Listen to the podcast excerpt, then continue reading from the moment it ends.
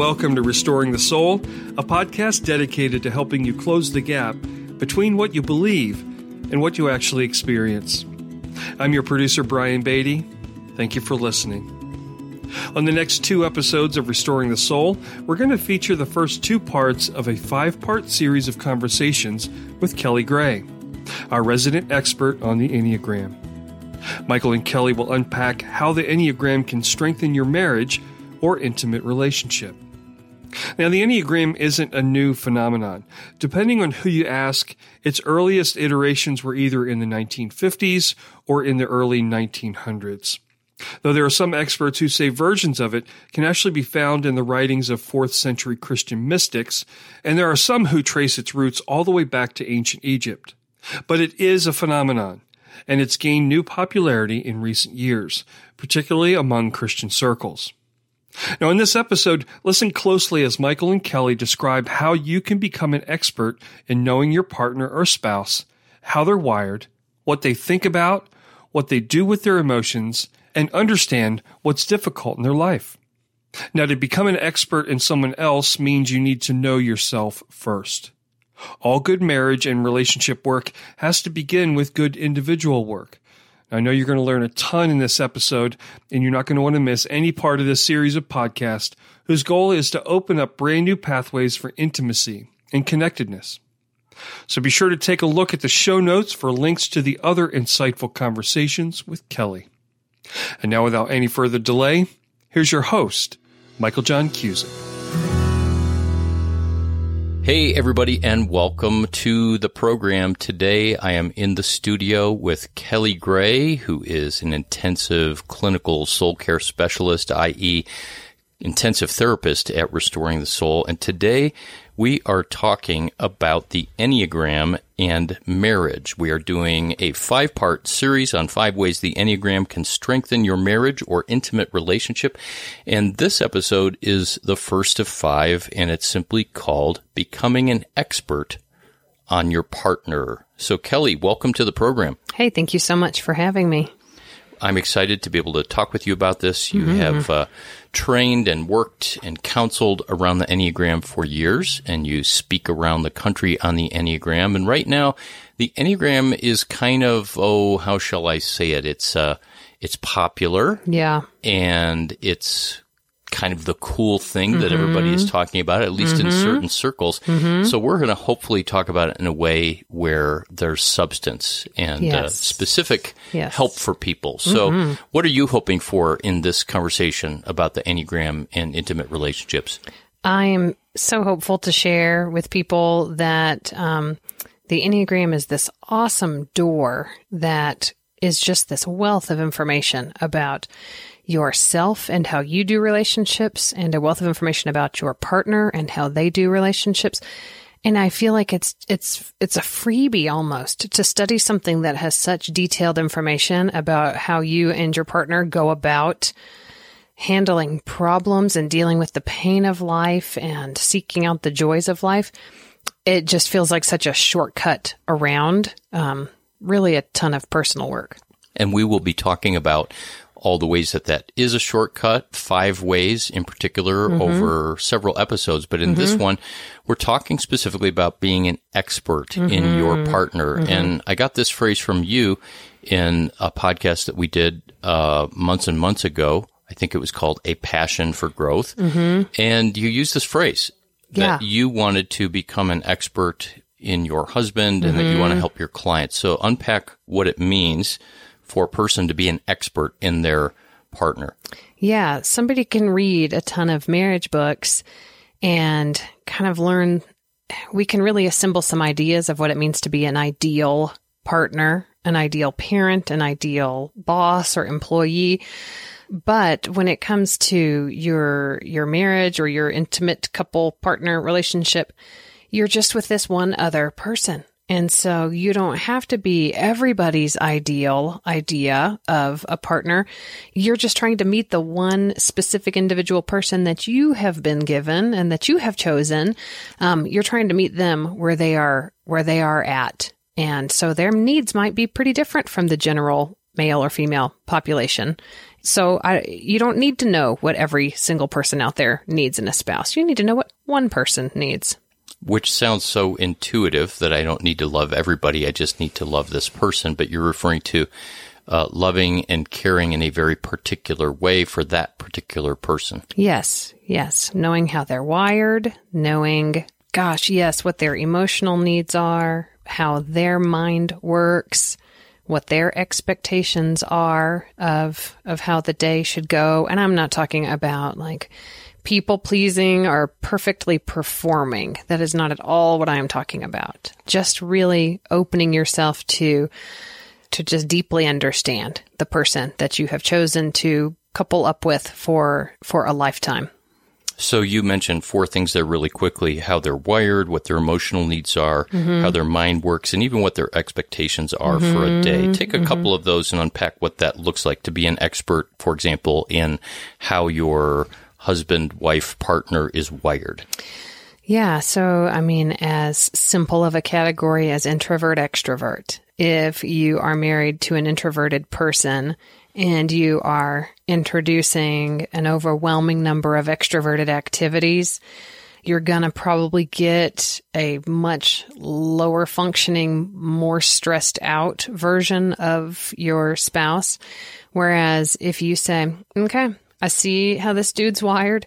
He can't handle dinners out with people or lots of people over to the house what's kind of our optimal number? Because we, you know, you're not going to go 100% his way. You're not going to go 100% your way. Um, so an extrovert might be willing to have company seven nights a week, and an mm-hmm. introvert that would just fry them. Mm-hmm. And by the way, fun little introversion extroversion fact. Most people probably know that those categories are not about whether you're outgoing or not, but they're about how you're energized, right? Mm-hmm. That you're energized by being around people mm-hmm. or not. And here's the trivia Many people will be familiar with the name Timothy Leary, the uh, former Harvard psychologist who is probably best known for doing LSD trips and things like that. So Timothy Leary in the 1950s, I believe, is the one who invented the categories of extroversion and introversion. Wow, I have just learned. Thank you for being so do, instructional. Do, do, Thank you for teaching me. Well, but what's cool about that is, uh, so you we we can't really do anything to change that. We're born with that hardwired, so to That's speak. hardwired, and so people who push other people to change that about themselves, um, they're just creating barriers in their relationship rather than saying, all right, I can learn what is, I can accept what is, I can work with what is. Those are much more laid back, happy partners. As opposed to expecting, demanding, requiring mm-hmm. the other mm-hmm. person to be like us totally. and to be energized. So let's move on right. to emotional mm-hmm. needs. Mm-hmm. We're kind of touching on that, but mm-hmm. what is an expert in your partner's emotional needs?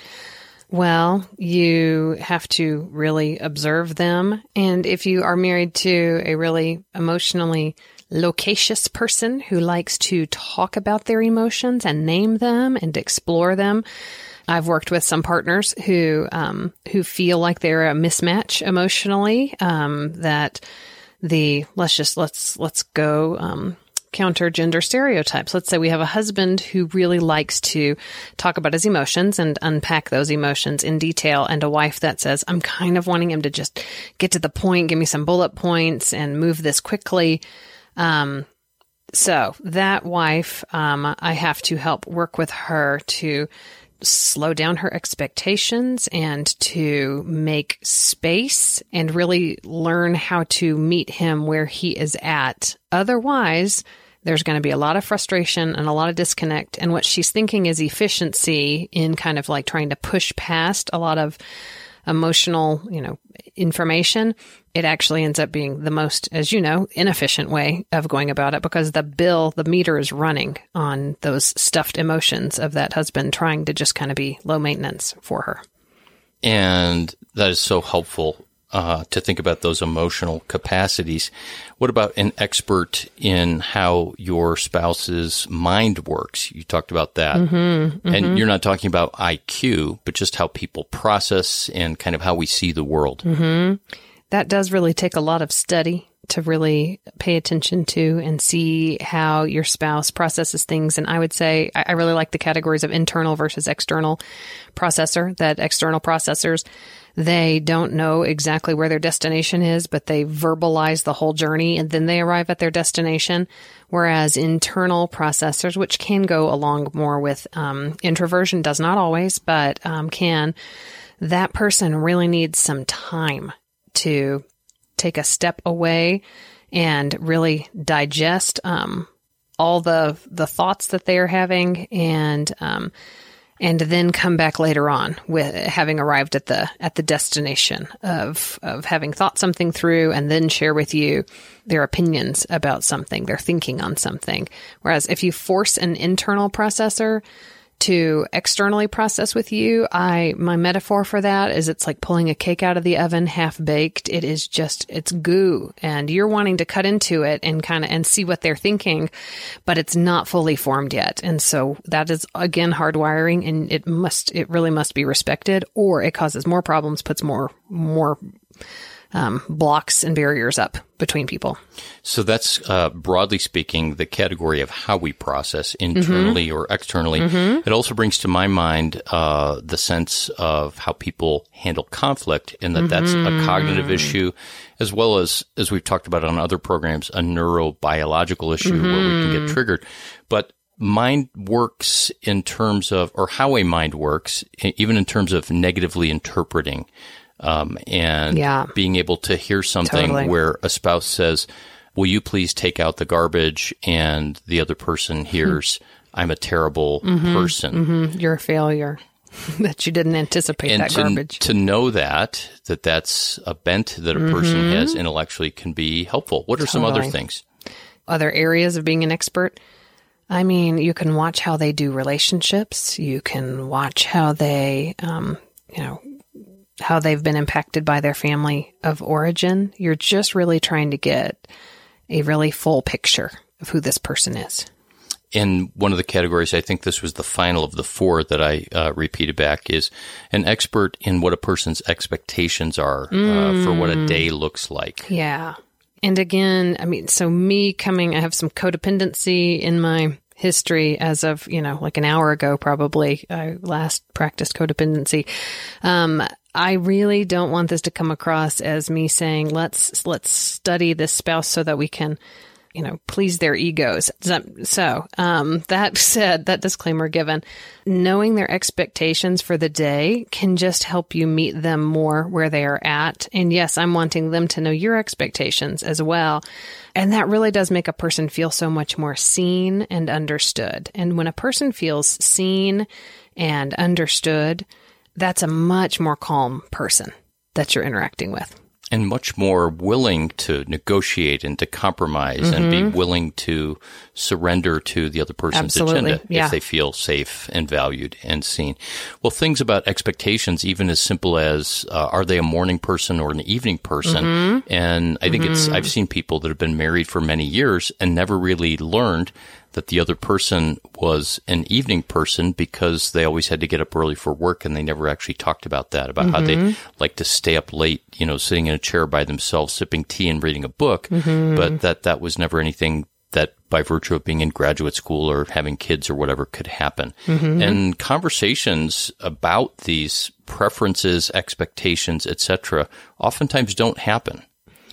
Yeah, isn't that weird? It's just, I think it's such a strange function of being human that we don't have some of these really basic, obvious conversations with the person that we spend so much of our of our lives with. And so I love when I get somebody in therapy and I've got this little wonderful voluntary captive audience to just have them really do an audit and a walkthrough of where you guys missing each other, where are you not accepting just how this other person's wired because that's not even getting into the category of behaviors. It's just I'm just talking about wiring and some real basic ways that we can feel known, seen, understood whether uh, listeners have children or not, or whether they're even in an intimate relationship or marriage, it's so easy to kind of be an expert in the other person's schedule or in what their hobbies are or what their goal is in relation to work. And those things matter.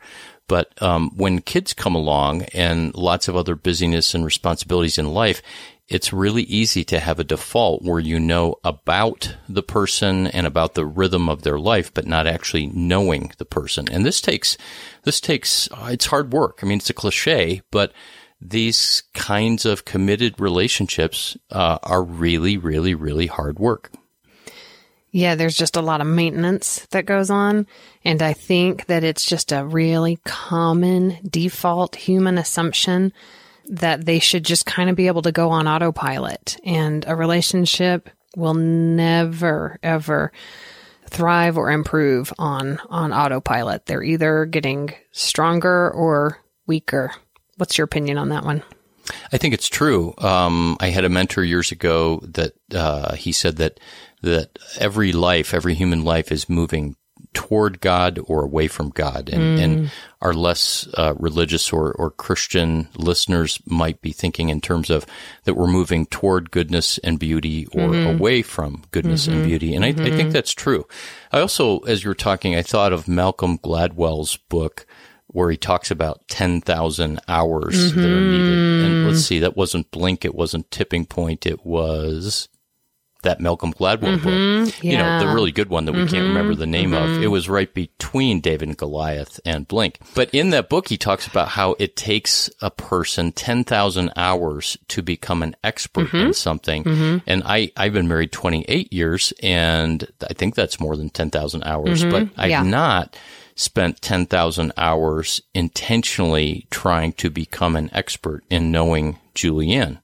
So I'm just thinking, wow, how many more hours do I have left? And struck by the energy and intentionality that it really takes to be able to honor the other person and love them in a particular way. Okay, I have something super encouraging about that. I really don't think that I don't think we even have to think about it in terms of hours, but one intentional moment where you are just making really great eye contact and you're just very very present and you're just showing your you're just being really really present with your with your person. And you ask them one question how are you and it's like the real how are you not the No. cursory how are It can't be that easy. it's so easy michael you should just try it So my whole 10,000 hour brilliant metaphor from Malcolm Gladwell, and we didn't remember the name of the book. You just deflated it, which is really wonderful. That is hopeful that just a question like Mm-hmm. the real, ah, how are you? Mm-hmm. And eye contact. Delicious. That, that can create Mm-hmm. a, a, a significant connection and have the other person really feel known. Yeah, and if you do ask those questions through the days, weeks, months, and years, you'd get your 10,000 hours really fast. So we're probably fairly close on our spouses, but we'd have to ask them for our grades on how well they are feeling loved and known by their marriage expert spouses. So we can't, we can't say, yes, I'm doing a great job. It really has to be Uh-huh. to ask them. yes, you cannot grade yourself. Your spouse gives you your grade of how how much expertise they feel like you have about them. And that's probably not just a black and white conversation, but a conversation about the grade. Yes, which is so fun. When people have run out of things to talk about at dinner, I, we've just we're really loading you guys up. So what happens when couples move into the space of becoming an expert in their spouse? What have you seen in the counseling office or in your own life? They don't have as many boring and repetitive fights. So you know those fights or disagreements, not all couples fight. Sometimes from Enneagram language, you have a couple withdrawing types who are married to each other and they just get quiet and go to separate parts of the house. But even with those couples, you don't trip over some of the same old topics and triggers. So I would say expertise in the other person really helps you sidestep landmines. That sounds like a big one, and I think we're going to cover that in the subsequent episodes of mm-hmm. five ways that the Enneagram can strengthen your marriage or intimate relationship. It also seems like it would build goodwill. Yeah. So back to something you were saying earlier about when you, when someone feels like they're being seen and they are known and they're feeling understood, it is so much easier to, you're flexible, you're generous. You really, it's, it's easier to give the benefit of the doubt.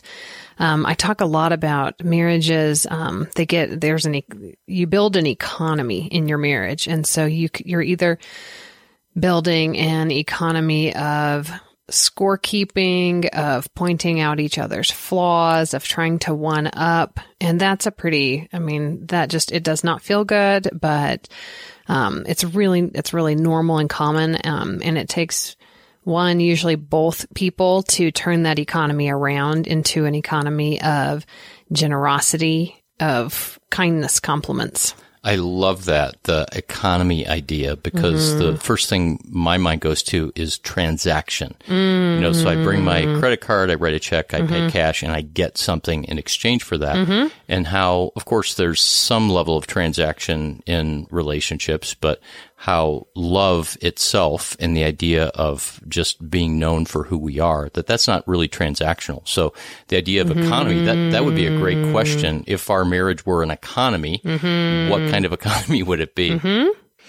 Yeah. And I mean, just since I've been married almost 16 years now, every marriage is going to go through those seasons. And so I'm always going to be the, I'm always going to be proclaiming just how much it's possible to turn things around when you've gotten into just too many negative patterns. Because once you wake up and say, oh my gosh, we've gotten in such a negative economy here of wait you just took a break and now it's my turn to take a break. And um, i've had these kids and i did the last four pickups and um, and those kinds of things.